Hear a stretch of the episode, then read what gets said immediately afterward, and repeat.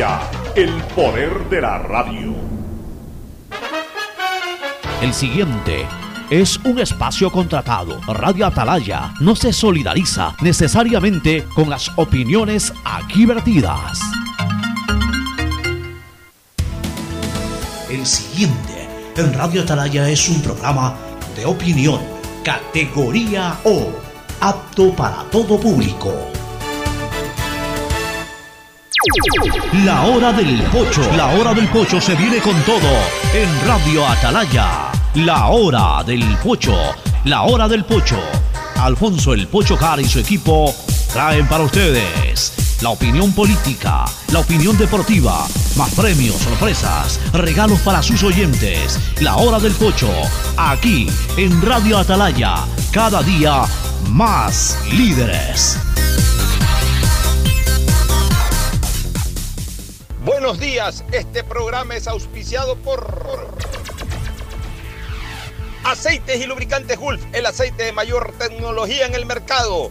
CFN continúa trabajando por el desarrollo de nuestro país. El desarrollo es ahora.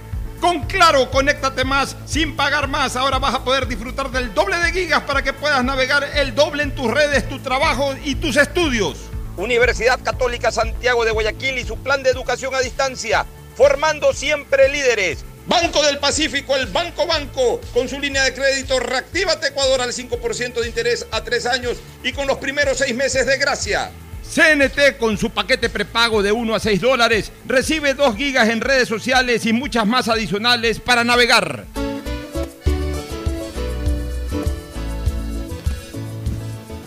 680 Sistema de emisoras Atalaya. En su año 76, Atalaya nunca falla y marca la raya del bienestar, del progreso y la libertad de Guayaquil, de Ecuador y del mundo. Por eso es una potencia en radio, cada día más líder y un hombre que ha hecho historia, pero que todos los días hace presente y proyecta futuro en el Dial de los Ecuatorianos. Este es su programa matinal. La hora del pocho de este 8, pocho, 8, 8, pocho, pocho, 8. Miércoles 8 de julio del 2020. Aquí estamos para llevar a ustedes nuestras opiniones, comentarios y también información que se pueda generar en el mundo político, social y también deportivo en el Ecuador y el mundo. Así que con nuestros contertulios de siempre, Fernando Edmundo Flores Marín Ferfloma y Gustavo González Cabal, el cabalmente peligroso, a quienes ya les pido que a ver si se eh, integran. Yo creo que la situación sanitaria ya garantiza que puedan integrarse desde la próxima semana. Eh, ayer escuchábamos al doctor eh, Carlos Maullín, hoy, hoy vamos a escuchar al doctor Alberto Esper del Seguro Social Ceibos y la situación está en Guayaquil absolutamente controlada. Ya, ya un tema de decisión oficial de cambio de semáforo, ya es un tema de libre decisión que tienen las autoridades, pero creo que ya podemos reincorporarnos todos a, desarrollar nuestra labor habitual para que los programas sean mucho más interactivos, más allá de que creo que hemos manejado muy bien la calidad garantizada siempre con la presencia de Gustavo y de Fernando, pero es mejor desde el punto de vista de producción tenerlos en vivo y en directo y ojalá ya puedan tomar la decisión lo más pronto posible de reincorporarse. Pero por lo pronto, el saludo cordial al país de ambos. Primero comienzo con Fernando Edmundo Flores Marín Ferfloma, que saluda al país y que como emelexista está de luto, dicho sea de paso, por el triste fallecimiento, no he podido leer bien la crónica, el triste fallecimiento de quien en vida fuera Danes Arsenio Coronel, marcador de punta que no pasa de 50 años, de 51 años Danes, eh, es menor eh, que mi persona, y lo recuerdo perfectamente que surgió de la juvenil ecuatoriana del año 91, o sea, el año de nacimiento de mi hija, mi hija tiene 29 años, y en esa época Danes haya tenido 20 años de edad, estamos hablando de 49 años de edad. Un jugador que fue auspiciado desde sus inicios por Alberto Dazún Aivas. Eh, lo voy a llamar Alberto, le voy a escribir a Alberto, eh, no para darle el pésame porque no es su familiar ni nada, pero su padrino futbolístico fue precisamente Alberto Dazún Aivas. Alberto fue el que lo descubrió, el que lo metió en el Emelec y luego en esa selección sub-20 hizo un gran papel en la, en la preolímpica de Dusan del 92, hizo un extraordinario, eh, también un extraordinario juego Y eso hizo pues de que ya sea titular en Emelec desde 1992 y que también sea titular de la misma selección ecuatoriana en los torneos posteriores al 92. Tengo gratísimos recuerdos futbolísticos de Danes Coronel, integrante de lo que fue la cortina de hierro azul, porque así como Barcelona llegó a tener su cortina de hierro en los años 60 con Quijano, Lecaro, Macías y Bustamante, siempre se habló de que la cortina azul eléctrica, o sea, la cortina defensiva eh, del equipo eléctrico fue la de Coronel, Iván Hurtado, Máximo Tenorio y Luis Enrique Capurro. Un jugador que protagonizó unos duelos espectaculares en clásicos del astillero con Alfaro Moreno. Entre los cinco grandes duelos, en mi libro de los clásicos que fue editado y publicado el año pasado, están cinco duelos. Entre ellos el de García, el de García Muñoz, el de Mayeré y Ereliño, el de Balseca eh, con el Pollo Macías, que ese es el principal duelo en la historia de los clásicos del astillero. Tengo ahí, entre esos cinco, entre esos cinco grandes duelos en los clásicos del astillero, tengo el de Danes Coronel con Carlos Alejandro Alfaro Moreno. Eran unos duelos Posiblemente fue el último gran duelo, porque eh, ya de ahí en adelante no habían estos enfrentamientos mano a mano o, jugador contra jugador. Pues, dejó de haber ya el delantero de raya, por ejemplo. Y, justamente pues los últimos exponentes fueron Alfaro Moreno como puntero izquierdo de Barcelona y Danes Coronel como marcador derecho. Unos duelos espectaculares. Qué pena que me ha dado, qué sorpresa. Y se sigue eh, rellenando el equipo del astillero, la gran estructura del fútbol del astillero muerta en estos últimos cuatro meses. Ya tenemos seis jugadores eh, en, apenas cuatro meses que pasaron al más allá, Fernando. Morales en el arco, Coronel y Figueroa en la defensa, Domingo Blanco y Perico León en el medio campo y Jorge Lujardo Chica en la delantera. Y a eso agrégale eh, Leonel Montoya como técnico, que fue técnico de Barcelona, Omar Quintana como presidente de Comisión de Fútbol, que lo fue de Melec, y Silvio Devoto como presidente de club, lo fue de Barcelona. O sea, es impresionante en cuatro meses cómo se nos han ido queridos jugadores, dirigentes y hasta entrenadores de Barcelona y de Melec. Ahora sí, el saludo de Fernando Edmundo Flores Marín Ferfloma al país. Fernando, buenos días. Eh, buenos días con todos, buenos días Pocho, buenos días Gustavo. Sí, efectivamente ayer nos enteramos de tan lamentable y triste noticia para todos los emelexistas. En tu recuento te faltó incluso un músico que compuso la canción, la canción o una de las dos canciones más famosas que tiene el Emelec, eh, la muerte de Juan Cabero que compuso pues el, el, el ballet azul de musical. Eh, Dani Coronel fallece a los 47 años, Pocho. Fíjate tú. Fíjate. 17 años tenía eh, producto aparentemente de la picadura de avispas, parece que tenía alergia, eso le provocó un infarto. Él tenía una finca en Naranjal, tengo entendido. Claro, él era de Naranjal. Sí, parece que estaba había ido a trabajar a su finca o algo, y sufrió, esa es la, la, versión que tengo, la más, la más oficial, digamos. Sufrió picaduras de avispa que, que le provocaron un infarto. Una cosa penosa, sin lugar a dudas. Realmente muy, muy triste, de verdad, como tú dices, la cantidad de exjugadores de, de los equipos del astillero que han fallecido en estos meses, pues realmente ya son seis, ya es medio equipo. Ya es más de medio equipo, y, en cada línea, en cada línea hay jugadores, arquero, defensas, mediocampistas y, hay un delantero. Y, hay un entrenador y, hay hasta periodistas, Roberto Román y Manuel Adolfo Varas. una, cosa, una cosa de locos realmente estos cuatro meses para el fútbol del astillero especialmente para la gente que, que, fue parte de la historia. Considerado por mucho el mejor marcador de punta derecho del Emelec. Bueno, yo lo tengo... Bueno, los mayores, los viejos, yo lo tengo... Grande, a ver, yo lo tengo... y de Romanelli, de Landazuri, pero yo sí considero, yo que lo alcancé a ver, bueno, Argüello casi nada, no muy poco, era muy chico yo, pero a Romanelli, a Landazuri lo alcancé a ver y todo, pero yo creo que Coronel está en el tope. a ver, la velocidad de Coronel era algo, algo eh, Era impresionante. A ver, yo te digo una cosa, yo lo tengo a Danes Coronel como el mejor marcador de punta de la historia del Emelec, no ahora. Yo lo escribí hace 20 años en, en eh, una revista, en revista Estadio, para uno de los aniversarios del Emelec, puse la historia del Emelec por ahí, hace unos 20, 18 años más o menos, y puse la, selección histórica y escribió en la siguiente edición, en cartas al lector, escribió Romanelli protestando por, por eso, porque Romanelli se considera eh, el León Romanelli se consideraba el mejor marcador derecho y sin lugar a dudas lo fue, pero lo de Coronel era una cosa impresionante. La velocidad que tenía, la agresividad de Coronel para marcar y para salir eh, desbordando. Era una cosa No le impresionante. la patada, ni la No. patada lo paraba. No, es que sabes que armaron una dupla con Fernández más adelante, él desde atrás, y ahí enlazaba a veces en el medio campo Verduga o enlazaba Fajardo. Era, era, era una cosa sensacional. Era difícil pasarlo y cuando él en cambio pasaba era difícil contenerlo. Eso era, era un jugador espectacular, eh, Danes Coronel. Lamentablemente se fue y creo que hicimos bien en tomarnos unos minutos para recordar la memoria de quien fue este importante jugador de fútbol del Club de Fuera que lamentablemente muere muy joven, muere apenas con 47 años de edad. Ahora sí, el saludo de nuestro también contertulio Gustavo González Cabal, el cabalmente peligroso.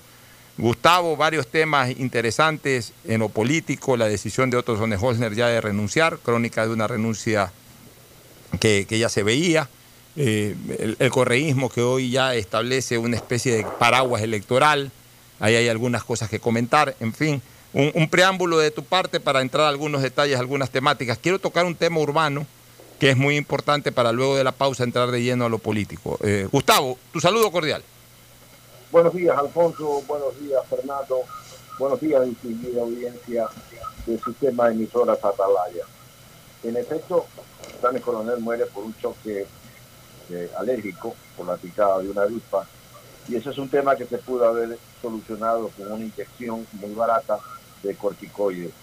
Yo, por ejemplo, tengo un, un grave problema con la fragata portuguesa, un agua mala llamada fragata portuguesa que existe en nuestros mares y cuando yo nado voy a seguir nadando lo haré lo, más rápido que pueda otra vez. Eh, si lo encuentro en el mar me va a producir un choque tóxico muy complicado. Por eso yo tengo una inyección en, en mi casa en Punta Blanca precisamente para eso. Pero quería hacer una aclaración a este tema de lo que acaba de decir Juan Cabero eh, Fernando.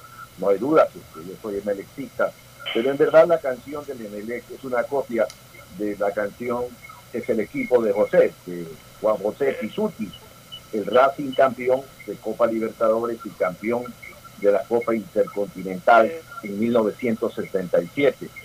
Entonces Cabero no inventó nada, simplemente adaptó la canción y ya lo ve, ya lo ve, es el equipo de José, como decía la hinchada ver, del Racing. Gustavo, una ya lo ve, ya lo ve, es el equipo del MLE. No, una aclaración, Gustavo.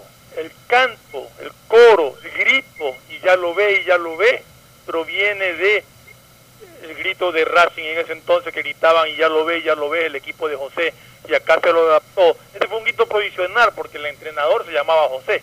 Acá se lo adaptó y se quedó el clásico y ya lo ve, ya lo ve el equipo de Melec. Pero el resto de la canción que nombra a los jugadores y que le dio el ritmo y todo, sí es de Juan Cabero.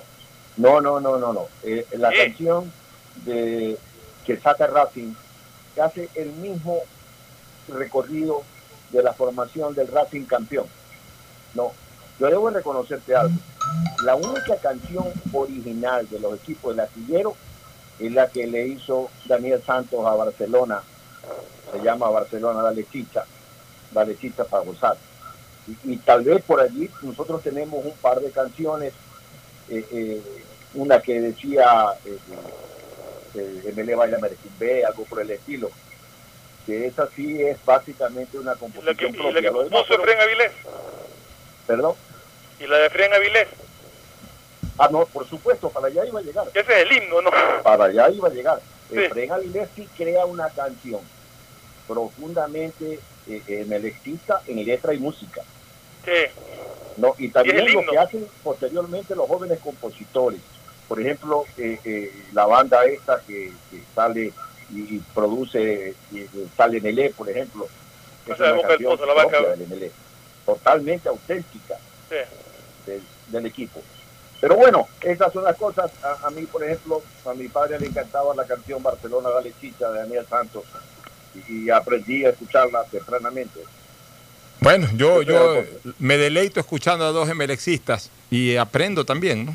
Porque por más que yo sea un historiador del deporte y del fútbol, siempre es bueno escuchar opiniones de gente con muchos años eh, viviendo esto y especialmente también leyendo e informándose. Qué, buena, qué buen intercambio de criterios que hubo ahí entre dos emelexistas de cepas como Fernando Flores Marín Ferfloma y Gustavo González Cabal, el cabalmente peligroso. Bueno, vamos ahora sí a, a temas. Antes de entrar a lo político, les decía que yo quiero tratar un tema urbano.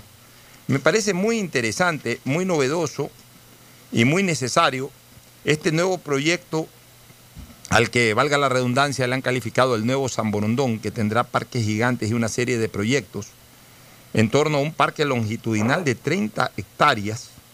Está contemplada la mayor densidad poblacional en el denominado Nuevo San Borondón, un proyecto de desarrollo urbano diseñado por la firma internacional ETSA.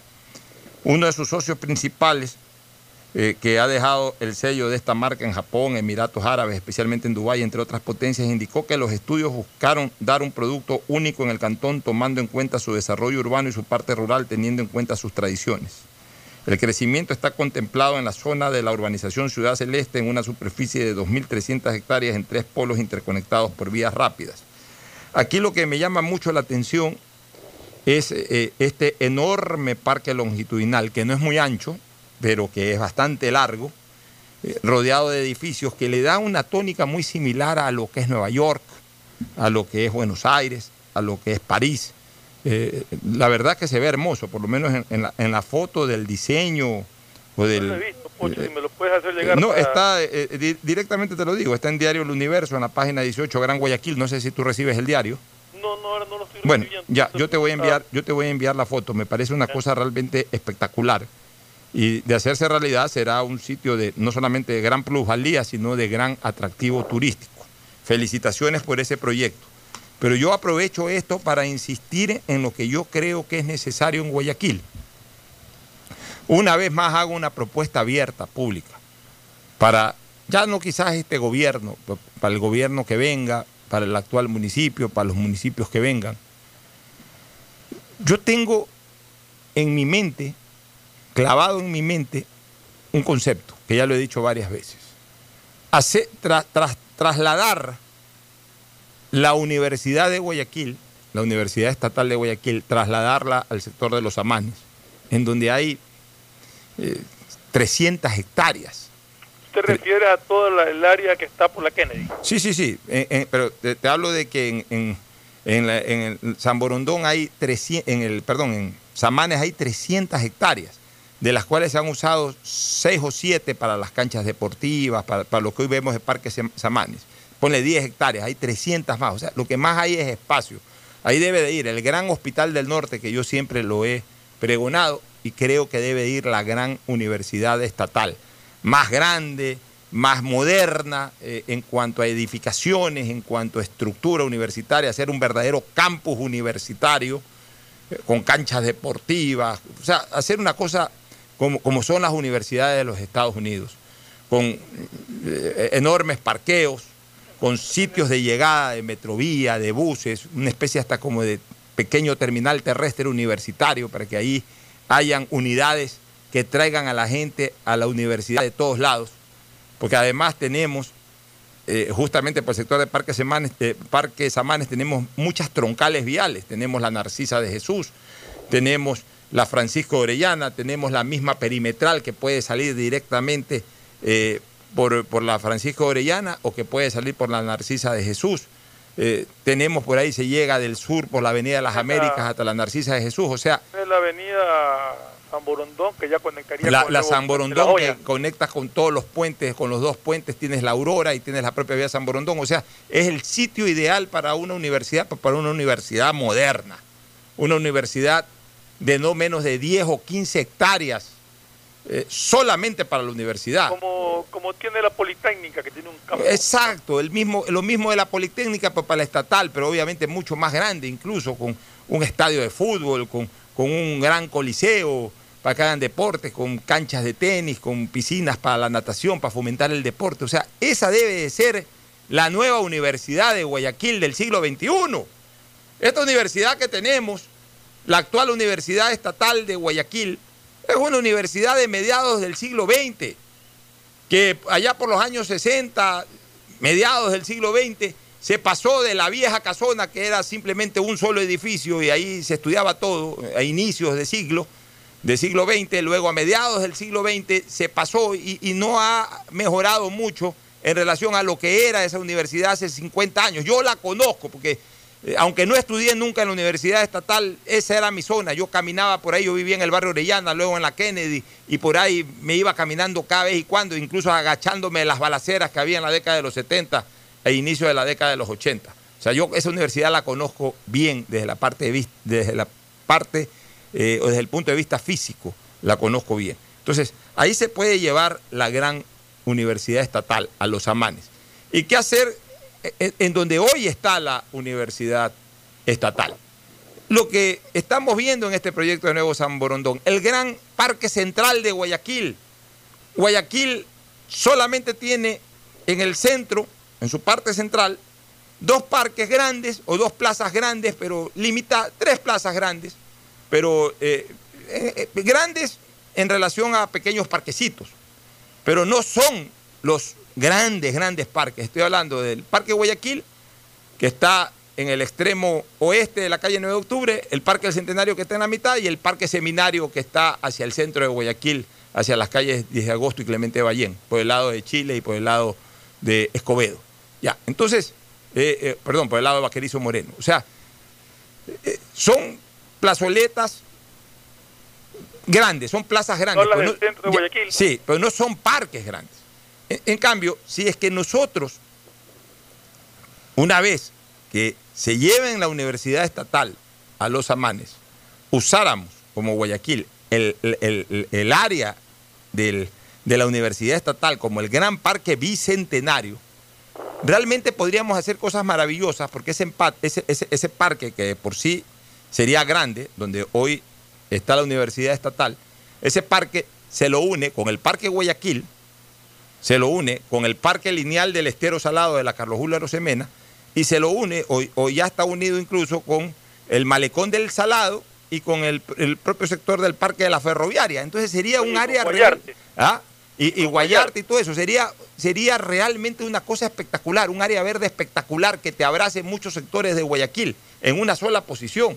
Te, te abraza Urdesa, te abraza la Kennedy, te abraza el barrio Orellana, te abraza el, el- el barrio Garay, Bellavista. eh, eh, te- abraza el- Bellavista. el-.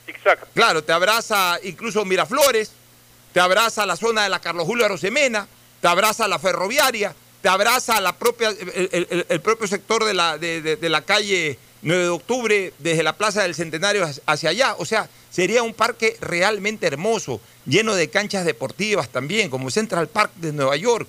Eh, se aprovecharían algunas de las edificaciones donde están las facultades para hacer museos, para hacer centros de convenciones. O sea, sería una cosa maravillosa. Tienes el estero salado ahí, puedes hacer muelles para salir a pasear por el estero salado, irte ya al oeste, irte en, embarcaciones hasta, hasta Tres Bocas, todos esos sectores. O sea, sería una cosa realmente maravillosa. O sea, no hay mejor lugar para un gran parque central en la ciudad de Guayaquil que el área donde está hoy la universidad estatal. Y trasladar la universidad estatal, vuelvo a repetir, al sector de los amanes para hacer la mega universidad. O sea, son sueños que espero que no sean sueños de perros, como alguna vez dijo Ángel Duarte. Ahí hay una mezcla, ¿no? De lo que, de lo que tú estás diciendo. Porque lo uno sería labor del gobierno central el- Eh, La universidad, es- universidad. Es, labor del gobierno central. y la otra sería el gobierno municipal. El gobierno municipal obviamente puede llegar a una alianza y, y con el gobierno central y, y entre los dos llegar a un acuerdo. Ok, yo te, yo te cedo esto eh, y- y- para beneficio de la ciudad, lo entrego para un gran parque de la ciudad y obviamente pues construyo acá y a sabiendas que el Parque Samanes es, es- es tierra, es parque nacional, es parque, es tierra nacional, es suelo nacional, de, de- de suel- perdón, suelo estatal, o sea, es suelo del Estado. pueden hacerlo sin ningún problema. Sería una cosa maravillosa, Gustavo, no sé qué opines tú. Totalmente de acuerdo, totalmente de acuerdo, Alfonso. Mira, quiero acotar lo siguiente. Esta pandemia que estamos viviendo es parte de una crisis sistémica mucho más amplia, de- junto a la crisis climática y a la pérdida de biodiversidad. Resulta que la forma como hemos tratado nosotros la naturaleza y hemos interactuado a su vez con ella. En los últimos 30 años de la historia de la humanidad, hemos aumentado exponencialmente la conectividad. Anteriormente era tan difícil viajar, ahora la gente viaja pues con mucha facilidad. Eso, esa conectividad que evidenciaba la fragilidad en, en las áreas de salud eh, eh, en esta pandemia. Por eso hay que aplaudir situaciones como las que se están dando en San Borondón y esa visión tan clara que tienes tú respecto al medio ambiente y las ciudades porque resulta en verdad que 7.500 millones de seres humanos viven eh, principalmente en centros urbanos, casi de espaldas a sus ambientes rurales, casi de espaldas a sus ambientes naturales. Y eso tiene que cambiar, porque evidentemente allí está la propia salud de las ciudades en el futuro y en el presente. Y te lo dice quien, mi familia mantiene una reserva natural, la más grande reserva natural privada del Ecuador, y en esa línea es muy importante lo que se va a hacer en San Borondón. Tal vez se debió haber hecho hace mucho tiempo atrás, pero que lo hagan ahora vale la pena y vale un aplauso por aquello. Muy bien, este, mi querido Gustavo, nos vamos a una pausa, la primera del programa y entramos de lleno con temática política. Volvemos. El siguiente es un espacio publicitario apto para todo público. Hoy tu celular es más que un teléfono, es tu oficina, lo que te mantiene al día con todo lo que sucede. No limites tu conexión, llévate un smartphone nuevo en 18 cuotitas desde 4,28 más impuestos con dos meses de gracia y te lo llevamos a la puerta de tu casa con Claro, todo se conecta. Si quieres estudiar, tener flexibilidad horaria y escoger tu futuro, en la Universidad Católica Santiago de Guayaquil trabajamos por el progreso en educación, ofreciendo cada día la mejor calidad. Estamos a un clic de distancia. Contamos con las carreras de marketing, administración de empresa, emprendimiento e innovación social, turismo, contabilidad y auditoría, trabajo social y derecho. Sistema de Educación a Distancia de la Universidad Católica Santiago de Guayaquil, formando líderes siempre. Hola profesores, si sabían que CNT tiene los juegos más pepa de la web, hablen bien. Recargando este 6 latas, recibes sin costo una suscripción a CNT Gamers, el portal con los juegos más top para que no pares de divertirte. CNT, conectémonos más. Más información en www.cnt.com.es. Han sido días difíciles para el país, pero al igual que tú, no nos rendimos y seguimos empujando por el desarrollo. Por eso el gobierno de todos, a través de la CFN, destinó más de 50 millones en financiamiento para capital de trabajo con su producto Pyme Express. Hoy, son más de 800 pequeñas y medianas empresas beneficiadas que darán un gran alivio a sus negocios y así cuidar los empleos de miles de familias ecuatorianas. Trabajas por el desarrollo, nosotros para apoyarte, para seguir avanzando, porque al Ecuador lo reactivamos todos. CFN. Toda una vida. El gobierno de todos. Algo cambió y se siente. De a poco nos vamos reactivando, a pasos cortos pero seguros, sintiendo que podemos volver a una nueva realidad para recibirte con la misma calidez de siempre. El Aeropuerto Internacional José Joaquín de Olmedo abre nuevamente las puertas de Guayaquil, reiniciando las operaciones de los vuelos comerciales con 30% de sus frecuencias habituales y cumpliendo un estricto protocolo de bioseguridad aprobado por el COE Nacional. Autoridad Aeroportuaria, en coordinación con la Alcaldía, te recuerdan que a Guayaquil la levantamos juntos. Que Guayaquil viva y la gente que progresa. Cuando llegues y salgas de tu camello, limpia tus herramientas y luego desinfectalas con un trapito con agua y cloro. La compu, el teléfono, la pluma, el cuchillo, el playo, la máquina, todo lo que tengas enfrente, recontra limpio debe estar. Además de usar mascarilla y acrílico protector. Métele ñeque, que Guayaquil viva y que viva Guayaquil, porque a Guayaquil la levantamos juntos. Un mensaje de la alcaldía. ¿Qué más, mi Harrison Ford? ¿Y vos? ¿Ya te cambiaste a CNT? ¡Vivo, vivo! Compra tu chip CNT prepago, que incluye más de 3 gigas para que navegues por 7 días y sigas vacilando tu patín en todas tus redes. CNT, conectémonos más. Más información en www.cnt.com.es. Han sido días difíciles para el país, pero al igual que tú, no nos rendimos y seguimos empujando por el desarrollo. Por eso el gobierno de todos, a través de la CFN, destinó más de 50 millones en financiamiento para capital de trabajo con su producto Pyme Express. Hoy, son más de 800 pequeñas y medianas empresas beneficiadas que darán un gran alivio a sus negocios y así cuidar los empleos de miles de familias ecuatorianas. Trabajas por el desarrollo, nosotros para apoyarte, para seguir avanzando, porque al Ecuador lo reactivamos todos. CFN. Toda una vida. El Detrás de cada profesional hay una gran historia. Aprende, experimenta y crea la tuya. Estudia a distancia en la Universidad Católica Santiago de Guayaquil Contamos con las carreras de marketing, administración de empresa, emprendimiento e innovación social, turismo, contabilidad y auditoría, trabajo social y derecho. Sistema de educación a distancia de la Universidad Católica Santiago de Guayaquil, formando líderes siempre. Llegó el momento de volver a abrir las puertas a la ilusión, de prender las luces a un futuro mejor, de empezar de nuevo. Presentamos Crédito Reactiva de Ecuador, un crédito con fondos del gobierno nacional para micro, pequeños y medianos empresarios, al 5% de interés. Recíbelo ahora y empieza a pagar en 6 meses, hasta 36 meses plazo. Llegó el momento de reactivar la producción y proteger el empleo. Juntos saldremos adelante. Banco del Pacífico. A Ecuador, lo reactivamos todos. El gobierno de todos. Hay sonidos que es mejor nunca tener que escuchar. Porque cada motor es diferente. Desde hace 104 años, Lubricantes Gulf mantiene la más alta tecnología y calidad en línea de aceites para motores a diésel y gasolina. Está hecho con una fórmula especial para dar excelente protección a todo tipo de motores, evitando el desgaste prematuro de pistones, anillos y árbol de levas, ayudando a mantener limpio el motor y libre de depósitos que se forman por las altas o bajas temperaturas. Dele a su motor lo que se merece. Lubricantes Gulf, la más alta tecnología en lubricación. 104 años preservando la vida de su motor. Lubricantes Gulf. Gulf es más lubricante.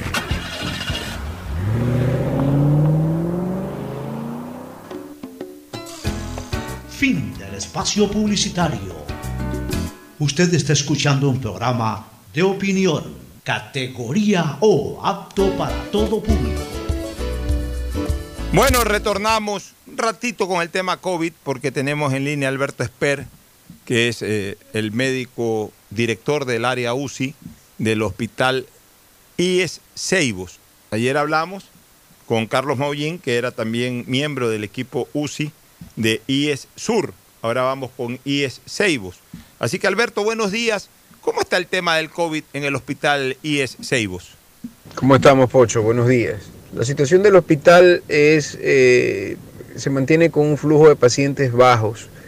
Tenemos la sala de cuidados intensivos ocupada en un 90% aproximadamente, pero estos pacientes son en su mayoría, más del 50% son pacientes derivados de otras provincias o de ciudades cercanas, porque estamos como hospital COVID dando contingencia a los hermanos, a las ciudades hermanas, para poder recibirlos tenemos pacientes propios de Guayaquil, pero la cantidad que tenemos es baja.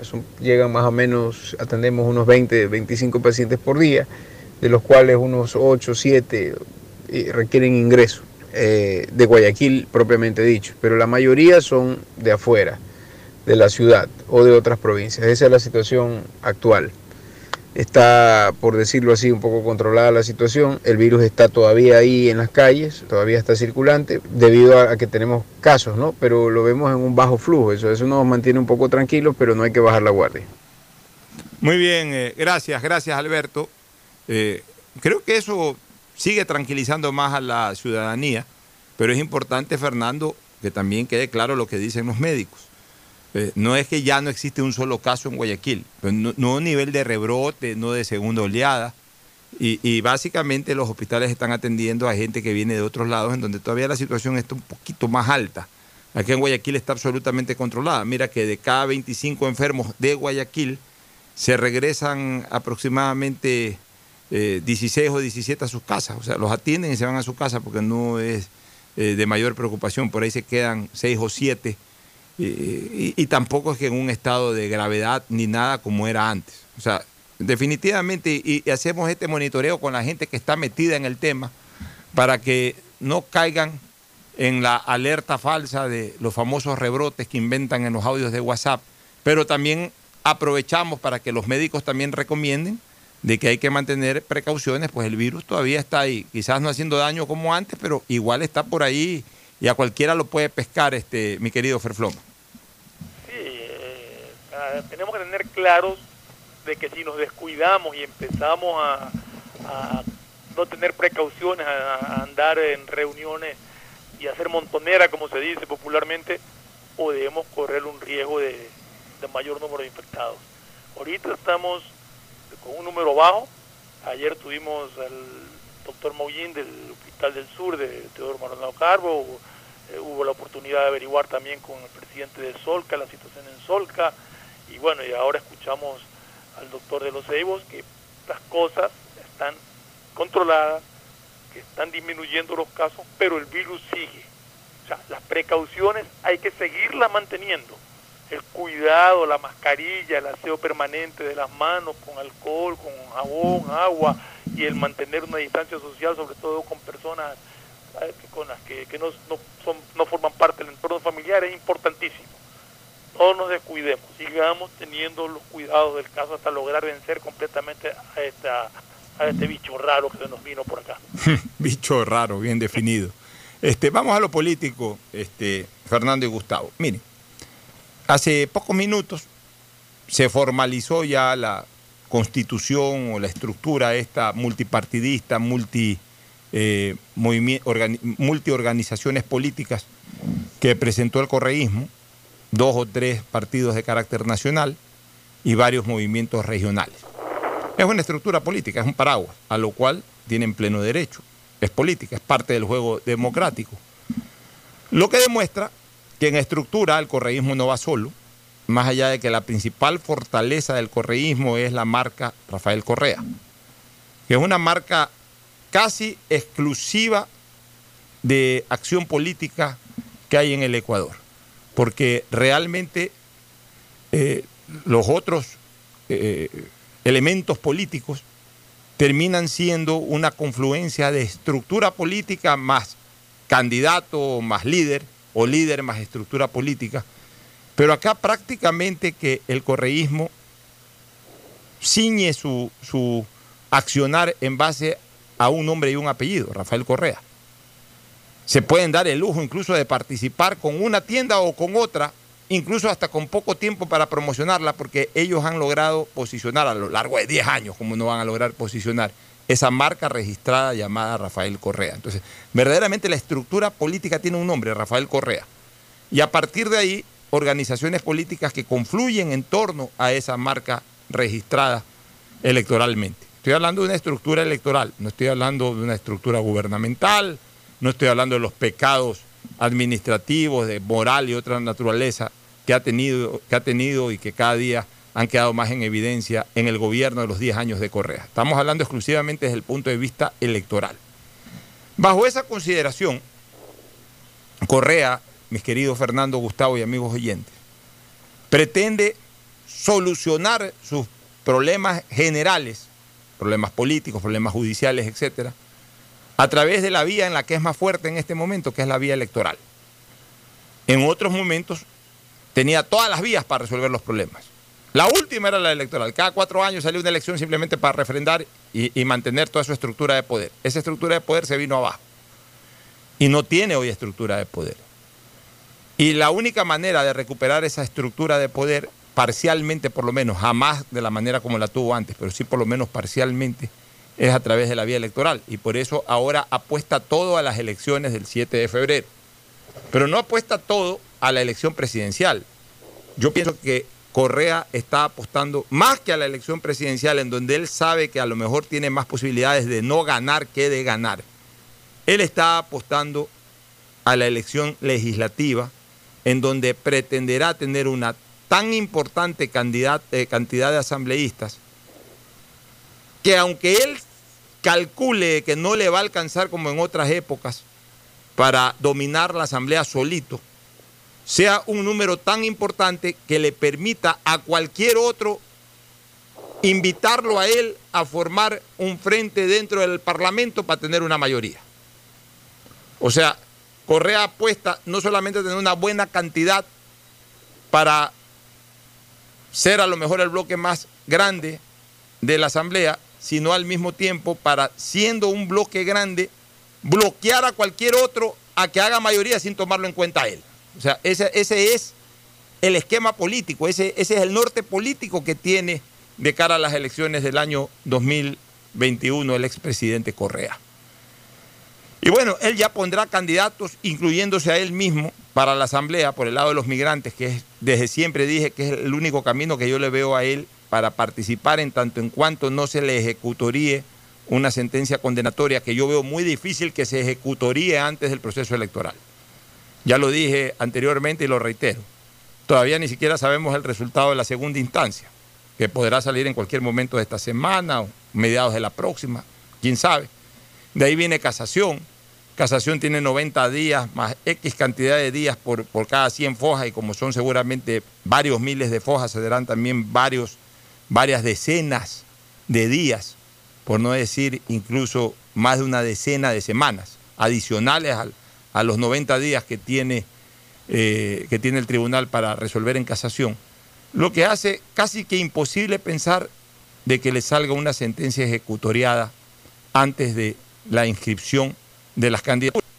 Y adicionalmente porque también los jueces se meten dentro del tablero político. O sea, por lo menos los jueces de casación no van a tomar resoluciones eh, hasta antes de, la contienda electoral. Ellos van a esperar, como tienen todo el tiempo legal posible para, para hacerlo, ellos van a esperar a que se desenvuelva el proceso electoral y ahí en base a eso tendrán un pronunciamiento judicial, positivo, negativo, y eso es cuestión de ellos. Si que se quieren ajustar exclusivamente a la ley, tendrán su pronunciamiento en base a la ley. Si es que terminan inclinándose por, eh, por visión política, pues tendrán un pronunciamiento jurídico político, y eso es cuestión de ellos. Pero en el tema de tiempo, yo veo que es imposible que antes de, la inscripción de candidaturas se determine una sentencia definitiva, es decir, una sentencia o una resolución en casación realmente, más que sentencia, una resolución en casación, que haga que la sentencia venida en grado de primera y segunda instancia se ejecutoríe de manera definitiva.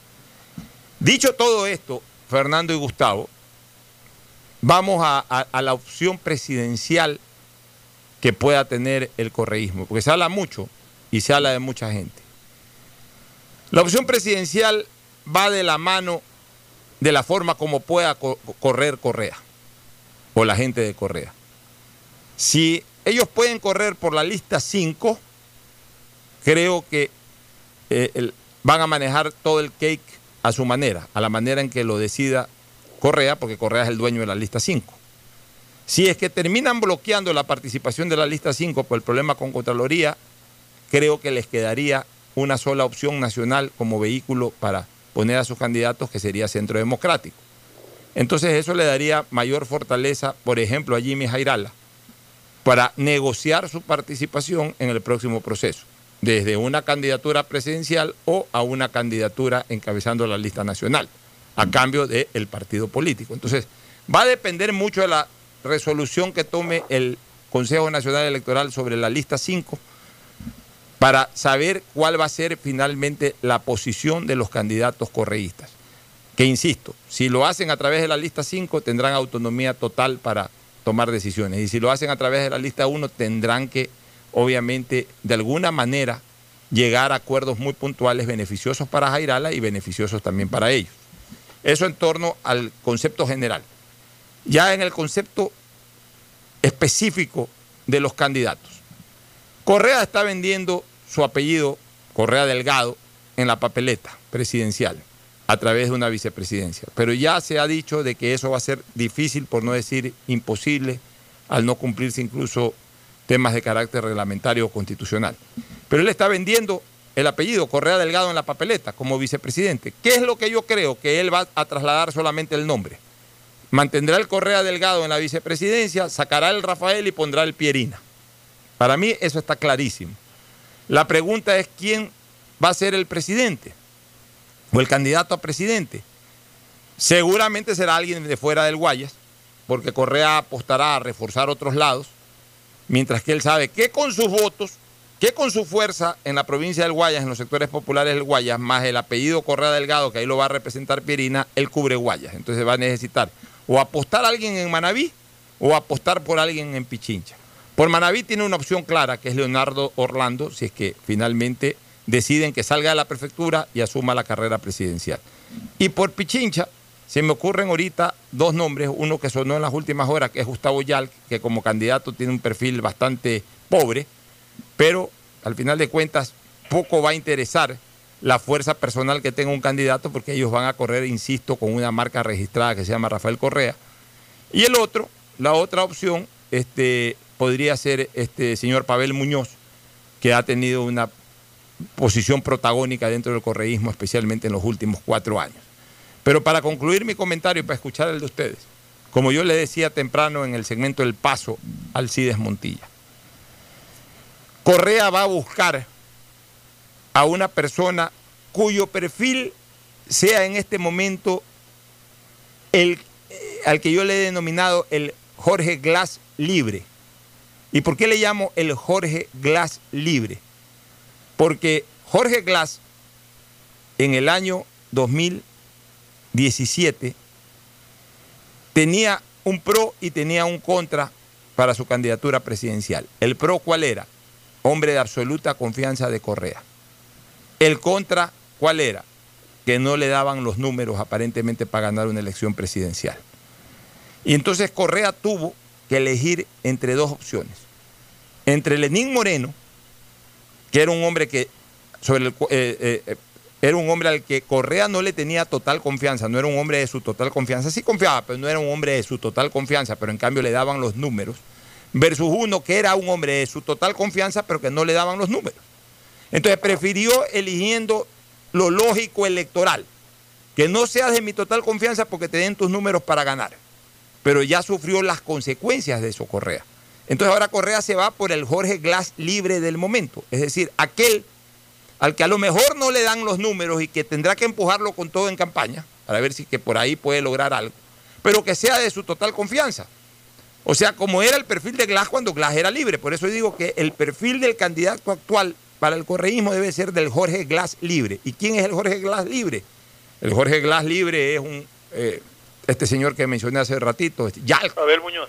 Pavel Muñoz, ese es el Jorge Glass libre, o sea, que no le dan los números así puestos sueltos, pero que son hombres de absoluta confianza de Correa. Y yo no creo que esté buscando a alguien que le den los números, entre comillas, pero que no sea de su total confianza, porque si a algo le quedó a Correa ya es el escarmiento.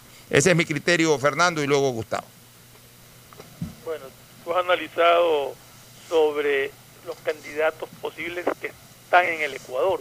Tenemos unos que andan por el extranjero, que no sé, pues algunos pueden regresar incluso. Sí, la señora Rivadeneira. Por ejemplo, la señora Rivadeneira, ella puede regresar, ya se fue hecha la víctima, pero no tenía ningún No caso tiene. suficiente. Pa- Patiño sí tiene. Patiño sí problema. tiene un caso, sí. Que sería el ideal para Correa. Pero, Claro, ese sería el ideal para Correa, aunque yo no creo que los números le den, pero sería el ideal para Correa. Ya, pero en cambio tiene un proceso. Entonces, Tiene un proceso judicial pero, pero Gabriela Rivadeneira. Gabriela no tiene. Rivadeneira no lo tiene. Entonces podría bien originar un retorno de Gabriela Rivadeneira para que corra en la carrera presidencial. Es, una- es otra opción que habría que, que ver. A mí lo que me llama la atención es la inclusión del Centro Democrático en esto. Yo creo que ahí ya han negociado, entre comillas, ¿no? O sea, han negociado algo. Pe- pe- no creo que gratuitamente el Centro Democrático se incluya en, en- en este, en esta coalición, en este frente, a cambio de nada Es que, a ver, vamos a tiene que haber habido conversaciones y tiene que haber habido ya alguna propuesta firme para para Jimmy Jairala, no sé, la asamblea o algún algo tiene que haberse conversado para que esté incluido dentro de este frente, ¿no? A ver, yo vamos analizando un poquito el tema Centro Democrático. Centro Democrático necesita sobrevivir, porque además no, no tuvo números en la elección pasada y por ahí tiene tarjeta amarilla. Necesita sobrevivir, si no se pierde, se extingue como partido político. Y además si está registrado como partido político necesita, necesita también un espacio electoral importante. No tiene dentro, dentro de eh, eh, eh, los esquemas electorales visibles. No tiene otro camino eh, Centro Democrático, porque a ver, esquemas electorales visibles importantes solamente hay tres en este momento. El correísmo, Lazo y lo que yo llamo la disputa de primarias entre Sone Hosner y, el candidato social cristiano si salen por separado o Sone Hosner si que sale por el Partido Social Cristiano. No hay más. El resto son simplemente meras presentaciones, ni siquiera meras expectativas, sino meras presentaciones. Se presentarán candidatos ahí. Entonces, Centro Democrático tiene que acercársele a alguien protagónico y de ese alguien protagónico al que necesita Centro Democrático y al que necesita Centro Democrático es justamente Correa. Correa necesita de Centro Democrático y Centro Democrático necesita de Correa. Hubo una identidad pasada que se resquebrajó en algún momento cuando Jairala se fue con Lenín Moreno, pero que como no fue tampoco una presencia contundente con Lenín Moreno, sino light con Lenín Moreno. O sea, Jairala se fue con Lenín Moreno, pero nunca hablando mal de Correa, nunca despotricando contra Correa. Entonces, le termina siendo fácil regresar al lugar en donde alguna vez estuvo. Entonces, desde el punto de vista político, yo veo muy práctico lo de Centro Democrático, lo veo pragmático, o sea, lo veo lógico incluso. Sobre lo que tú dices, el tema de la negociación política dependerá mucho del destino de la lista 5. O sea, yo creo que ya Jairal ha garantizado algo ahí. Voy de algo. Voy de encabezar una lista provincial, voy a encabezar una lista nacional, puedo ser hasta candidato a la vicepresidencia y dejemos ahí boteando de todas maneras lo de la presidencia. Si es por la lista 5, creo que es más reducido el espacio de Jairala. Pero si es por la lista 1, puede ser absoluto el espacio de Jairala porque es el dueño del carro. Es como el dueño de la pelota. El dueño de la pelota no puede ser el mejor jugador, pero el dueño de la pelota. Cuando el dueño de la pelota, ah, que no me van a poner, y se lleva la pelota, no, quédate, te- juega. Exactamente lo mismo. Exactamente lo mismo. Gustavo, tu opinión. Sí, eh, yo quería empezar diciendo que Gustavo Isch, secretario de Comunicación de la Presidencia, ha renunciado. Este señor Isch se posesionó el- la- eh, los últimos días de abril de este año. Bueno, eh, el último año de gobierno es muy complicado sostener funcionarios, gente que generalmente no se quiere comprometer y prefieren salir más temprano. Eh, yo creo que nadie se baña dos veces en el mismo río. Y las circunstancias del trasvase de votos de un Correa eh, haciendo campaña por las redes sociales, eh, yo no le veo mucho éxito. Porque una cosa es Correa en el Ecuador haciendo campaña. Otra cosa es en una red social una red social donde hay tanta maleza social, donde hay eh, eh, eh, tantos eh, personas que no existen, en fin, donde hay tanta maleza. Yo no le veo mayor efectividad en el tema.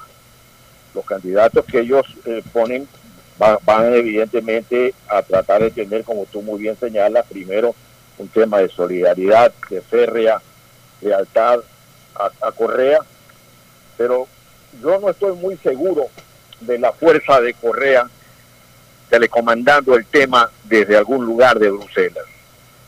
Por, eso por un lado. Eh, me parece que va, van a haber efectivamente primarias dentro del Partido Social Cristiano y vamos a ver qué finalmente pasa allí. Mira, los políticos no se hacen en probeta ni se programan como una comida precocinada. Los políticos se hacen al fragor de las trincheras cívicas y nadie puede intentar repetir situaciones parecidas. Porque si tú analizas el éxito de Roldós, de Jaime Roldós Aguilera, pues Roldós Aguilera es un hombre con tradición, había sido pues un decano de la Facultad de Derecho, eh, había sido un profesional que estaba en el área de la de- defensa de la democracia y había sido parte de las comisiones que armó la dictadura para hacer el paso, como dicen en Atalaya, el paso entre la, la dictadura militar y la democracia que iba a instaurarse prontamente. Pero además tenía un partido muy bien eh, compactado, como era CFP, de Assad Bucaram El Malín. Y eh, don Assad pues fue candidato a diputado nacional. Entonces acompañó a su sobrino de paso, su sobrino político, en esa campaña que fue un éxito para concentración de fuerzas populares y la democracia cristiana. Eh, yo no he visto de allí para adelante ningún partido que haya podido hacer un trasvase efectivo, notable de, votos. Eh, lo que vimos aquí en Guayaquil con el alcalde Viteri y el alcalde Nebot eh, fue pues un evidente cambio de entrega de estafeta con en las calles, digamos, en las trincheras cívicas, Y bueno, allí sí el pueblo de Guayaquil, que está convencido del modelo que le ha dado éxito, votó a sabiendas que eso era lo que le convenía, que no había nada que cambiar. Es decir, los vientos de la continuidad estaban con la línea de la alcaldesa Viteri. En estos momentos, los vientos del cambio apuntan a votar por algo que no huela a nada de este gobierno ni a nada del gobierno anterior. Yo por lo menos esa es mi percepción de las cosas.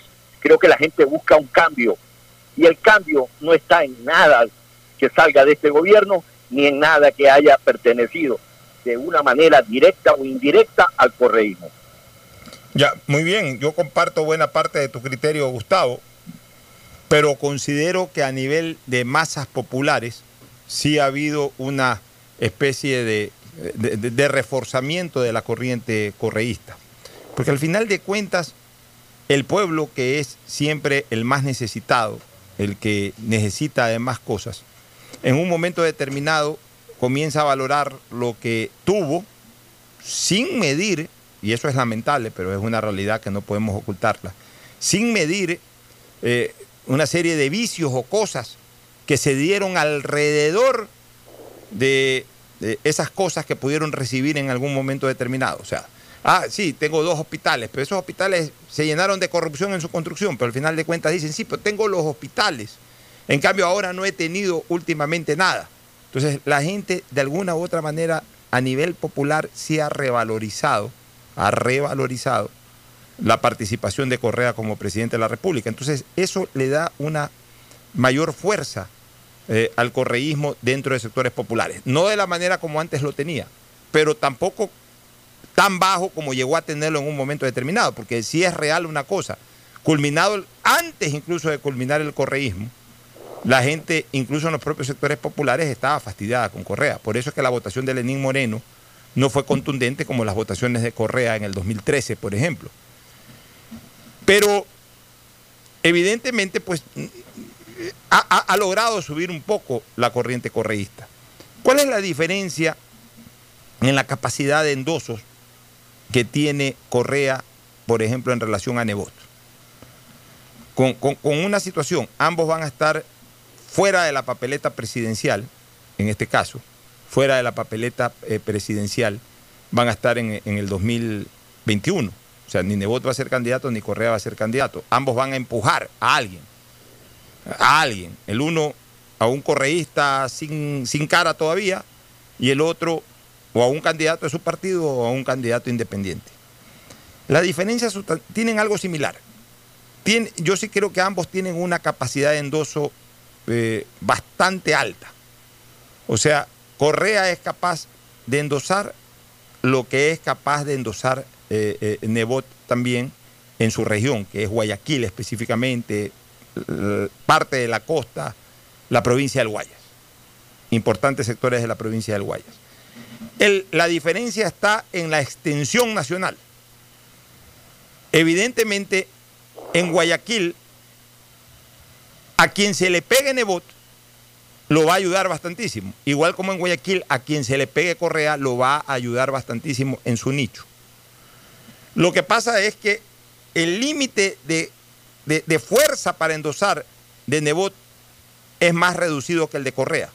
Correa en ese sentido, como fue presidente 10 años, como fue una persona que ejerció influencia nacional, influencia ejecutiva nacional, es decir, hizo obras por todos lados, aparecía como el presidente de la República en todos lados.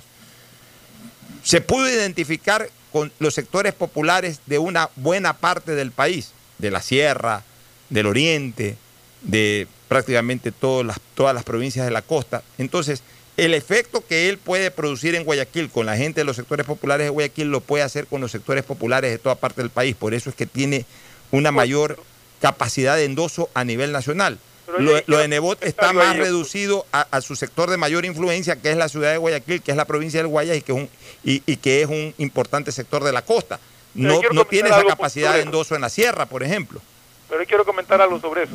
Eh, eh el, tema está en una eventual segunda vuelta electoral. O sea, ahí no es capacidad de endoso, pero ahí se mide que, aquel, que, que, que las posibilidades de Correa son iguales que en la primera vuelta. O sea, Correa no va a crecer más allá de un 2 o 3% de su votación original, pienso yo. Ya, es que lo de Correa, Fernando, va por partida doble, de ida y vuelta. Correa, así como tiene capacidad de endoso, tiene también, eh, tiene también eh, una propiedad antiadhesiva. Por eso, claro. justamente me Entonces, al tiene una, tiene una propiedad, Gustavo, o sea, tiene una característica antiadhesiva demasiado alta. Pero Entonces, Correa está ahí y de ahí no va a pasar. O sea, lo que él saque en la primera algo vuelta, arrancha, algo que no arrancha creo igual. que le alcance. A ver, siempre en segunda vuelta algo se arrancha, algo adicional Sí, se arrancha. pero no le va a alcanzar. No le va a alcanzar en tanto en cuanto no gane la primera Algo que vuelta. nos sorprende en la primera vuelta. Exacto, ¿no? Que sal- sal- si es así. que no gana la primera vuelta, porque si Pero gana no. la primera vuelta con una votación eh, no pronosticada, eh, se puede convertir en peligroso para segunda Sí, vuelta. sí. Porque de todas maneras tú sabes que la gente termina apostando por ganador. Supuestamente, lo veo difícil. Ya. Como están las cosas, yo creo que su, su- su techo de crecimiento, pues, para una segunda vuelta no, no estará por un 3 máximo, máximo diría un 5% más de lo que saca en la primera. Ya, y, y- y en torno, y en torno a la candidatura social cristiana, de las famosas primarias que se hablan, bueno, conocemos cuál es el, el- el modelo Nebot de primarias. El modelo, eh, Nebot considera, lo, lo escuchaba a, a Andrés Mendoza temprano y, y estoy totalmente de acuerdo con él. Nebot termina considerando que las primarias de tendencia generalmente son en la propia elección de primera vuelta general. Ya, él lo que hace una especie de pre-primaria. Y la preprimaria no la hace con votación directa de la gente, sino que se va más allá del límite partidista. Se va a las llamadas encuestas, organiza con un par de encuestadoras serias eh, que encuesten a sus precandidatos. Y el precandidato que tenga mayor fuerza en las encuestas, ese es el que lo manda a correr, si es que manda a correr un candidato directo de- del partido. Y si es un independiente, también lo encuesta al independiente. O sea, Nebot se deja guiar por las encuestas. Manda, a gui- eh, eh, manda a hacer una encuesta con todos los precandidatos internos, más uno o dos que, que quisieran correr por el Partido Social Cristiano, que no son afiliados al Partido Social Cristiano, y luego le muestra a su dirigencia, le muestra las encuestas. Mira, ve, estas son las encuestas. Estas dos encuestas dicen que fulano de tal coinciden que de todos ustedes Largo es el que tiene mayor aceptación. Por tanto, ese es el que tiene que ir y ese es el que va. Y ahí se mide ya en la elección presidencial con el de la propia tendencia y el que pasa segunda vuelta, pues ese es el que la pelea en la segunda vuelta. O sea, ese siempre ha sido el esquema, el, pensamiento votos político de, de- de Jaime Nebot en torno a la designación de candidatos. ¿Algún, algún, algún complemento, Gustavo? Sí, a, a mí me parece, Alfonso, que en ese sentido, si eso fuera científico, no habría que hacer política, sino preguntarle al señor Durán y a su socio eh, cuáles son lo que dicen sus encuestas y ya está. Y la política es mucho más que eso. La política es muchísimo más que eso. Y, y cada, cada político escoge el estilo con que enfrenta sus responsabilidades frente a la historia, porque finalmente eso es lo que hace un político. No está jugando partido de fútbol, no, no- no lo hacen por hobby, lo hacen por convicción de ciertos valores. Yo, por ejemplo, recuerdo en la época de Maguar, que el encuestador era el señor Durán. El señor Durán decía, no se preocupen de hablar de la corrupción, con nombre y apellido, se lo digo, porque al pueblo no le interesa la corrupción. Al pueblo lo que le interesa es comer, seguridad, trabajo. El tema de la corrupción está en el noveno puesto. A mí me pareció siempre una actitud cínica frente a eso. Porque yo creo que los valores políticos hay que tenerlos por delante siempre. Eh, y bueno, eh, verá él cómo in- interpreta sus encuestas. Yo particularmente creo que tiene su manera de encuestar y un encuestador es solo eso, no es un estratega político. Y una encuesta es solo una fotografía de un momento. No es que está escrito en piedra que eso se va a cumplir. Y de, y de plano, hay muchas cosas en que los encuestadores han llevado a los políticos a severos errores. Eso hay que hacer nomás un recuento de cuántas equivocaciones se han hecho al tenor de una encuesta. Y, por ejemplo, en la misma campaña de Maguad, yo hasta lo último no vi ninguna encuesta eh, en la que este par de caballeros hubieran dicho que Álvaro estaba entrando por las tranqueras. No, ya cuando las cosas se dieron el día de las elecciones, ya cayó el rayo, no hay magnífica que valga, como decía mi abuela. En todo caso, como repito, cada político sabe cómo enfrenta su reto ante la historia, cómo le gustaría ser recordado ante la historia. Eso es Alfonso. Al final de cuentas, al día de hoy, al día de hoy, no mañana ni pasado, al día de hoy, yo veo dos elementos consolidados dentro de la carrera presidencial. Dos elementos consolidados. El un elemento con nombre y apellido y con organización política. Guillermo Lazo. Nombre y apellido y organización política, creo.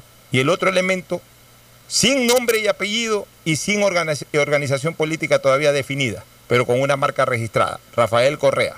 Hay que ponerle el nombre y apellido a la persona que corre y la organización política por la que va a correr. Y veo dos opciones en camino de consolidación. En camino, pero que todavía no están consolidados. La candidatura social cristiana y la de Otto Sonneholzner. Porque en el un caso... podría unirse. Claro, porque en el un caso todavía no se sabe, hablemos de la candidatura social cristiana, si es propia o adherida. Y en el otro caso no se sabe si va a correr por su cuenta o si se va a adherir. Entonces tienen que primero consolidar eso. Y a partir de consolidar eso, quedará un candidato también consolidado ahí o quedarán dos candidatos que compitan para consolidarse. Y, ahí el resto lo veo simplemente como mera expectativa o como mera presencia. Lucio, dicen que Álvaro. Creo que el gobierno al final de cuentas no terminará sacando a nadie directo, sino muy indirecto, tipo Gustavo Larrea. Y por ahí esperar a ver qué ocurre con el indigenado. Pero como yo lo decía esta mañana en el paso, el problema del indigenado es que el, indigenado nunca va unido y nunca va con confianza. O sea, eh, el indigenado siempre se divide y siempre busca pegársele a alguien que pueda ganar. Y por ahí el más débil es el que termina yendo solo a ver qué pasa, pero termina yendo solo débil. Eh, eh, eso históricamente ha sido así, por eso es que increíblemente el indigenado nunca ha tenido un candidato propio peleando una elección presidencial. Nos vamos a la pausa o una recomendación comercial y luego retornaremos con el segmento deportivo. Auspician este programa. Aceites y lubricantes Gulf, el aceite de mayor tecnología en el mercado. Acaricia el motor de tu vehículo para que funcione como un verdadero Fórmula 1 con aceites y lubricantes Gulf.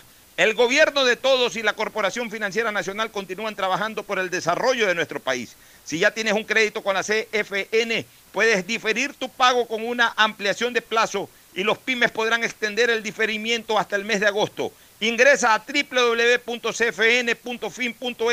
CFN, el desarrollo es ahora. ¿Quieres estudiar, tener flexibilidad horaria y escoger tu futuro? En la Universidad Católica Santiago de Guayaquil trabajamos para el progreso en educación, ofreciendo cada día la mejor calidad y para ello estamos a un clic de distancia. Escoge la carrera de tu vocación Puede ser marketing, administración de empresas, emprendimiento e innovación social, turismo, contabilidad y auditoría, trabajo social y también derecho. Consulta en nuestra página web mayor información y esquemas de admisión. Universidad Católica Santiago de Guayaquil, formando siempre líderes. CNT tiene los juegos más pepas de la web. Con su paquete prepago de 1 a 6 dólares, recibes 2 gigas en redes sociales y muchos megas más adicionales para navegar. CNT y toda la información en www.cnt.com.es. Conectémonos más. Llegó el momento de volver a abrir las puertas de tu negocio con el crédito Reactívate Ecuador impulsado por el gobierno nacional al 5% de interés a 36 meses y los primeros 6 meses son de gracia. Solicítalo hoy en el Banco del Pacífico, el Banco Banco del Ecuador. Ahora vas a poder disfrutar del doble de gigas para que puedas navegar el doble en tus redes, tu trabajo y tus estudios y también compartir el doble con tu familia y amigos. Activa el nuevo paquete prepago de 2 gigas que viene con más llamadas ilimitadas a 5 números claro, 100 minutos a otras operadoras y gigas gratis para llamar y videollamar por WhatsApp y Facebook Messenger. Solo por 5 dólares. Conéctate más sin pagar más. Estamos en la hora del pocho. En la hora del pocho presentamos Deportes, Deportes. Ya estamos con Mauricio Zambrano Izquierdo. Mauricio, buenos días. ¿Qué tal? Buen día con todos. Ya estamos para analizar lo que ha transcurrido el día de ayer y también el día de hoy se espera una resolución en el tema del COE. Tiene una reunión el COE eh, con las autoridades del COE, con el presidente de la FEF, que ayer incluso este, lo, lo volvieron a rectificar como presidente al señor, Miguel, el señor este, Francisco Egas. Eh, la Conmebol lo reconoce hasta la eso fecha. es importante. Ese- Sí. Esa es una de las noticias del momento en el ámbito deportivo. La Conmebol, en una última carta fechada el día de ayer 7, es. dice que hasta la fecha el presidente es Egas. O sea, una ratificación de alguna manera del texto de la carta del 30 de abril. 30 de abril fue un primer pronunciamiento en ese sentido y ahora también. ¿Qué quiere Pero decir? reconoce al comité ejecutivo su facultad para aplicar los reglamentos. O sea, es un poco ambiguo eso de ahí. Ya, pero a ver, ¿qué es lo que... A ver, repíteme Fernando. Que le reconoce al comité ejecutivo su capacidad de aplicar los reglamentos establecidos y todo. Entonces, si el comité ejecutivo aplica un reglamento supuestamente, ¿no?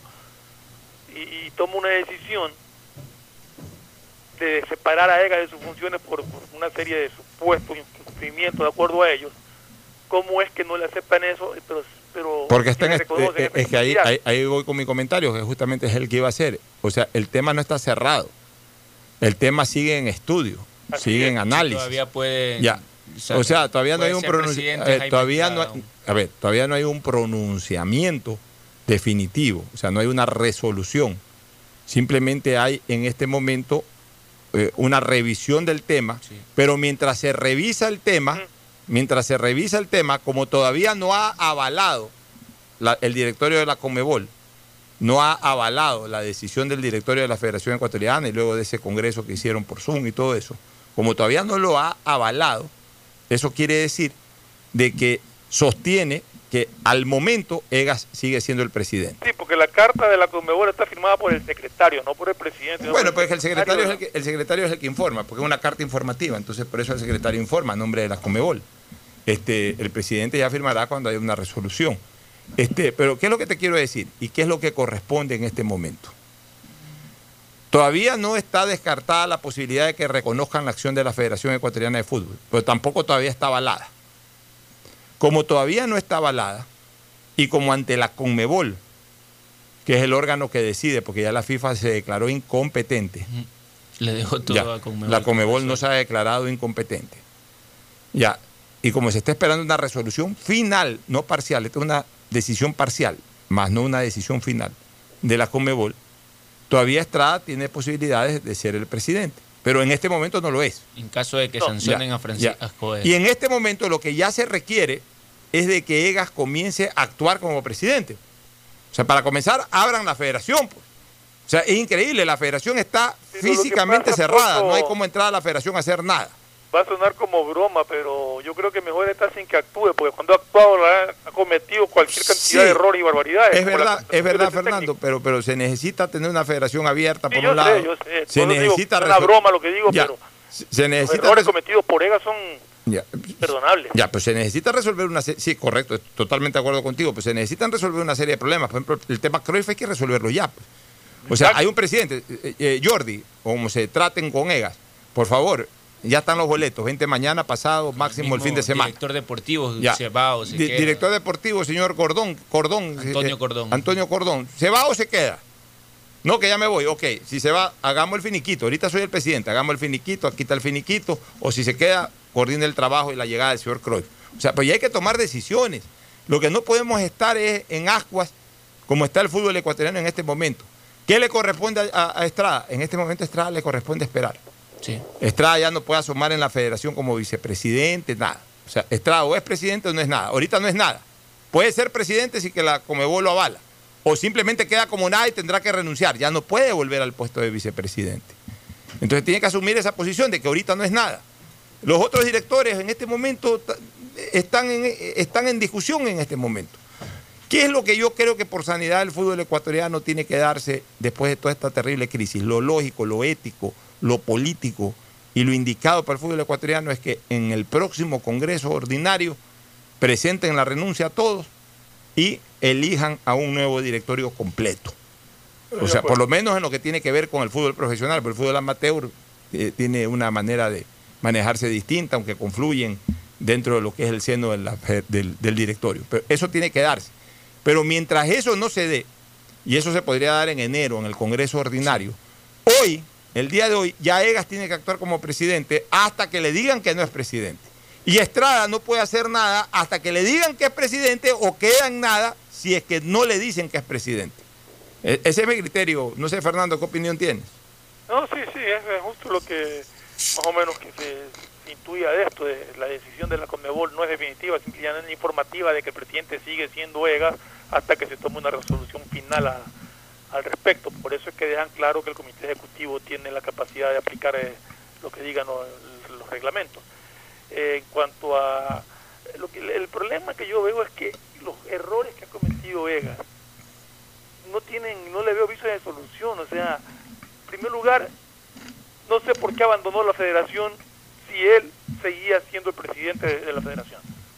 ¿Por qué permite que se nos siga tomando el pelo con un técnico que no ha hecho una sola convocatoria de acá? Que creo que ni siquiera conoce a los jugadores, pero no se ha tomado la molestia de venir al Ecuador a presentarse a ver a estos que son los, tradicionales, los, los representativos de la selección que seguro van a ser convocados.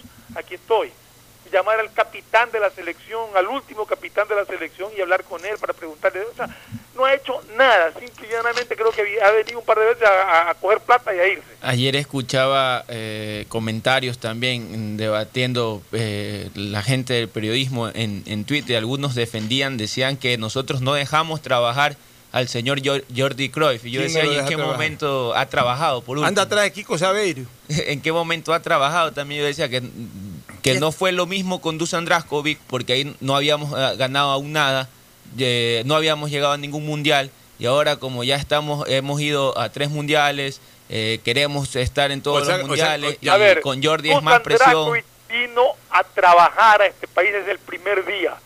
Dusan Draskovic, con todo el respeto que le tengo a Dusan, él vino a trabajar y él es un ejemplo de lo que debe de hacer un profesional que es contratado por un país para que maneje su selección. Es una ofensa histórica que lo comparen con Dusan a Jordi Cruyff. Es, es una ofensa histórica. O sea, quienes lo confunden no tienen la más remota idea de lo que es la historia del fútbol ecuatoriano. Nos vamos a una pausa y retornamos para más análisis deportivo. Es un espacio publicitario apto para todo público. Hoy tu celular es más que un teléfono, es tu oficina, lo que te mantiene al día con todo lo que sucede. No limites tu conexión, llévate un smartphone nuevo en 18 cuotitas desde 4,28, más impuestos con dos meses de gracia y te lo llevamos a la puerta de tu casa con Claro, todo se conecta. Si quieres estudiar, tener flexibilidad horaria y escoger tu futuro, en la Universidad Católica Santiago de Guayaquil trabajamos por el progreso en la educación, ofreciendo cada día la mejor calidad. Estamos a un clic de distancia. Contamos con las carreras de marketing, administración de empresa, emprendimiento e innovación social, turismo, contabilidad y auditoría, trabajo social y derecho. Sistema de Educación a Distancia de la Universidad Católica Santiago de Guayaquil, formando líderes siempre. Hola profesores, ¿sí sabían que CNT tiene los juegos más pepa de la web? ¡Hablen bien! Recargando este 6 latas, recibes sin costo una suscripción a CNT Gamers, el portal con los juegos más top para que no pares de divertirte. CNT, conectémonos más. Más información en www.cnt.com.es.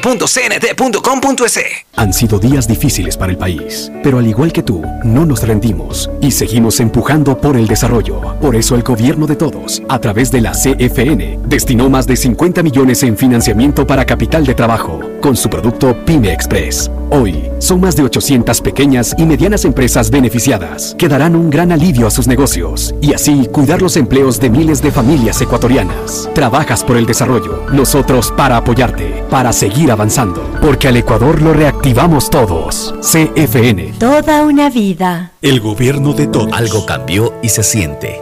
De a poco nos vamos reactivando, a pasos cortos pero seguros, sintiendo que podemos volver a una nueva realidad para recibirte con la misma calidez de siempre. El Aeropuerto Internacional José Joaquín de Olmedo abre nuevamente las puertas de Guayaquil, reiniciando las operaciones de los vuelos comerciales con 30% de sus frecuencias habituales y cumpliendo un estricto protocolo de bioseguridad aprobado por el COE Nacional. Autoridad Aeroportuaria, en coordinación con la Alcaldía, te recuerdan que a Guayaquil la levantamos juntos. Que Guayaquil viva y la gente que progresa. Cuando llegues y salgas de tu camello, limpia tus herramientas y luego desinfectalas con un trapito con agua y cloro. La compu, el teléfono, la pluma, el cuchillo, el playo, la máquina, todo lo que tengas enfrente, recontra limpio debe estar. Además de usar mascarilla y acrílico protector. Métele ñeque, que Guayaquil viva y que viva Guayaquil, porque a Guayaquil la levantamos juntos. Un mensaje de la Alcaldía de Guayaquil. ¿Qué más, mi Harrison Ford? ¿Y vos? ¿Ya te cambiaste a CNT? ¡Vivo, vivo! Compra tu chip CNT prepago, que incluye más de 3 gigas para que navegues por 7 días y sigas vacilando tu patín en todas tus redes. CNT, conectémonos más. Más información en www.cnt.com.es. Han sido días difíciles para el país, pero al igual que tú, no nos rendimos y seguimos empujando por el desarrollo. Por eso el gobierno de todos, a través de la CFN, destinó más de 50 millones en financiamiento para capital de trabajo con su producto Pyme Express. Hoy, son más de 800 pequeñas y medianas empresas beneficiadas que darán un gran alivio a sus negocios y así cuidar los empleos de miles de familias ecuatorianas. Trabajas por el desarrollo, nosotros para apoyarte, para seguir avanzando, porque al Ecuador lo reactivamos todos. CFN. Toda una vida. El Detrás gobierno de cada todos. profesional hay una gran historia. Aprende, experimenta y crea la tuya. Estudia a distancia en la Universidad Católica Santiago de Guayaquil. Contamos con las carreras de marketing, administración de empresa, emprendimiento e innovación social, turismo, contabilidad y auditoría, trabajo social y derecho. Sistema de educación a distancia de la Universidad Católica Santiago de Guayaquil, formando líderes siempre. Llegó el momento de volver a abrir las puertas a la ilusión, de prender las luces a un futuro mejor, de empezar de nuevo. Presentamos Crédito Reactiva de Ecuador, un crédito con fondos del gobierno nacional para micro, pequeños y medianos empresarios al 5% de interés. Recíbelo ahora y empieza a pagar en 6 meses hasta 36 meses plazo. Llegó el momento de reactivar la producción y proteger el empleo. Juntos saldremos adelante. Banco del Pacífico. A Ecuador, lo reactivamos todos. El gobierno de todos. Hay sonidos que es mejor nunca tener que escuchar. Porque cada motor es diferente.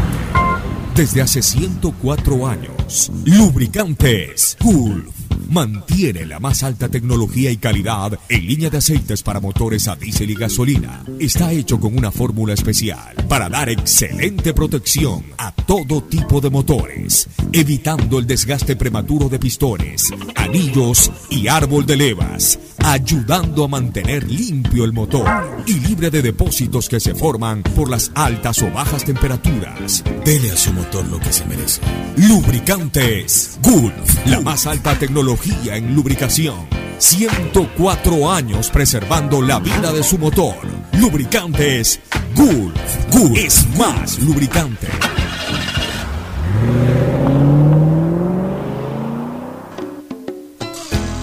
Fin del espacio publicitario.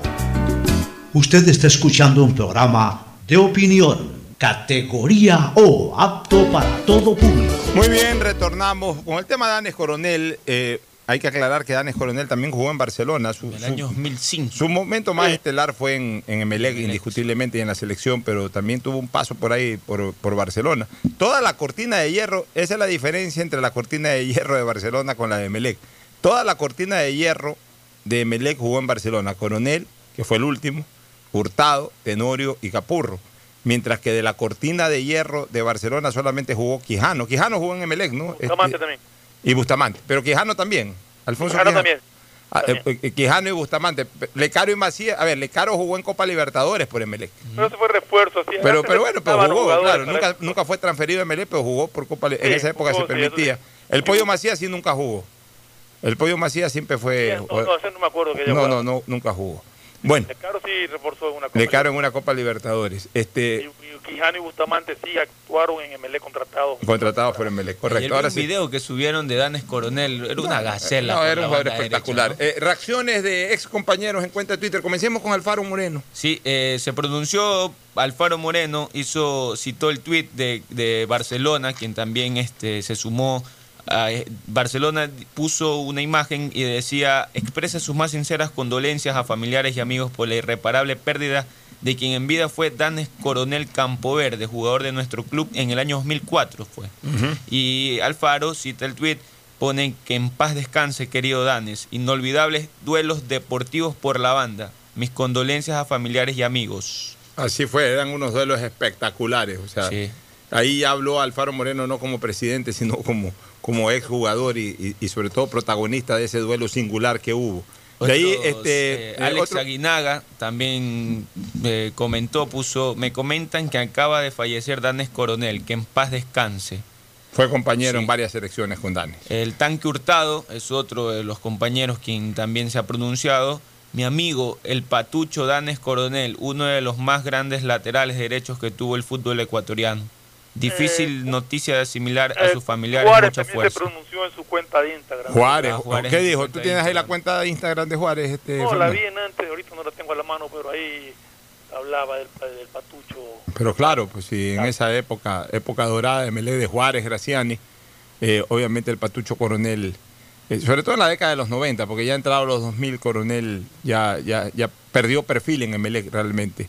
Este, Déjeme ver si. Eh, Raúl Noriega la se pronunció. cuenta de Cookie Juárez la encontré en, en Instagram.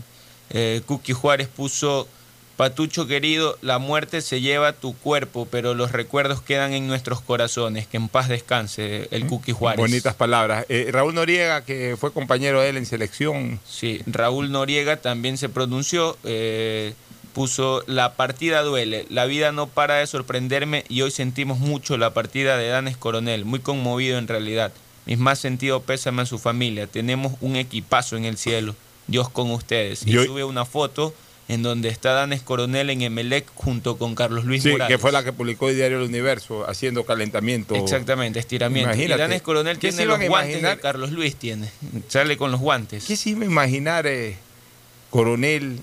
O sea, ¿qué se iban a imaginar Morales y Coronel que tan pronto se iban a encontrar en otro lado? no? Que tan pronto se iban a encontrar en otro lado. Increíble. Vamos a una última recomendación comercial, eh, Isaí, para retornar ya al cierre. Gracias por sus... Auspician este programa. Aceites y lubricantes Gulf, el aceite de mayor tecnología en el mercado. Acaricia el motor de tu vehículo para que funcione como un verdadero Fórmula 1 con aceites y lubricantes Gulf. El gobierno de todos y la Corporación Financiera Nacional continúan trabajando por el desarrollo de nuestro país. Si ya tienes un crédito con la CFN, puedes diferir tu pago con una ampliación de plazo y los pymes podrán extender el diferimiento hasta el mes de agosto. Ingresa a www.cfn.fin.es. CFN, el desarrollo es ahora. ¿Quieres estudiar, tener flexibilidad horaria y escoger tu futuro? En la Universidad Católica Santiago de Guayaquil trabajamos para el progreso en educación, ofreciendo cada día la mejor calidad y para ello estamos a un clic de distancia. Escoge la carrera de tu vocación. Puede ser marketing, administración de empresas, emprendimiento e innovación social, turismo, contabilidad y auditoría, trabajo social y también derecho. Consulta en nuestra página web mayor información y esquemas de admisión. Universidad Católica Santiago de Guayaquil, formando siempre líderes. CNT tiene los juegos más pepas de la web. Con su paquete prepago de 1 a 6 dólares, recibes 2 gigas en redes sociales y muchos megas más adicionales para navegar. CNT y toda la información en www.cnt.com.es. Conectémonos más. Llegó el momento de volver a abrir las puertas de tu negocio con el crédito Reactívate Ecuador impulsado por el gobierno nacional al 5% de interés a 36 meses y los primeros 6 meses son de gracia. Solicítalo hoy en el Banco del Pacífico, el Banco Banco del Ecuador. Hoy tu celular es más que un teléfono, es tu oficina y lo que te mantiene al día con todo lo que sucede. No limites tu conexión, llévate un smartphone nuevo en 18 cotitas desde 4,28 más impuestos con dos meses de gracia y te lo llevamos a la puerta de tu casa. Con Claro, todo se conecta. Estamos en la hora del pocho. ¿Alguna cosa final, Mauricio? Sí, mire, le cuento que está jugando el equipo de Leonardo Campana, el Wolverhampton, en donde él está citado, forma parte de- del equipo de la banca de suplentes. Eh, esperemos, eh, van 20 minutos, 0-0 va el Wolverhampton frente al Sheffield United. Vamos a ver en el segundo tiempo si se le podría dar la oportunidad a Leonardo Campana de debutar en la Premier League. ¿Alguna cosa final, Fernando? Solamente que ayer la Juventus perdió la gran oportunidad de marcar más diferencia todavía En cinco minutos. italiano. Eh, el Lazio perdió su partido y cuando Juve tenía la ventaja de 2-0 sobre el Milan termina perdiendo 4-2, eh, lo cual dejó las cosas igual con 7 puntos de ventaja de, la Juventus que pudieron ser 10 si que hubiera triunfado ayer. Eh, y hay penales que yo creo que merece la pena analizarlos en un momento dado porque si la pelota te golpea en una parte del cuerpo y luego en la mano no es penal y ya van dos veces que a la Juventus le están pitando penales después de que la pelota golpea en otra parte del cuerpo. En algún caso le golpeó en el muslo y en la mano le pitaron penal en el partido anterior y ayer en un centro el delantero del Milan mete el pecho y después de que le golpea el pecho estando a menos de medio metro de- del uno del otro le golpean el brazo y le pitaron penal también. Bueno, son interpretaciones que tiene el VAR que a veces uno discrepa mucho. Gracias por su sintonía. Este programa fue auspiciado por Aceites y Lubricantes Gulf, el aceite de mayor tecnología en el mercado. CFN continúa trabajando por el desarrollo de nuestro país. El desarrollo es ahora. Con Claro, llévate tu nuevo smartphone en 18 cotitas desde 4.28 más impuestos y con dos meses de gracia. Te lo llevamos a la puerta de tu casa. Universidad Católica Santiago de Guayaquil y su plan de educación a distancia, formando siempre líderes. Banco del Pacífico, el Banco Banco, con su línea de crédito Reactívate Ecuador al 5% de interés a tres años y con los primeros seis meses de gracia. CNT con su paquete prepago de 1 a 6 dólares recibe 2 gigas en redes sociales y muchas más adicionales para navegar. Este fue un espacio contratado. Radio Atalaya no se solidariza necesariamente con las opiniones aquí vertidas. Atalaya, noticias, deportes y opinión.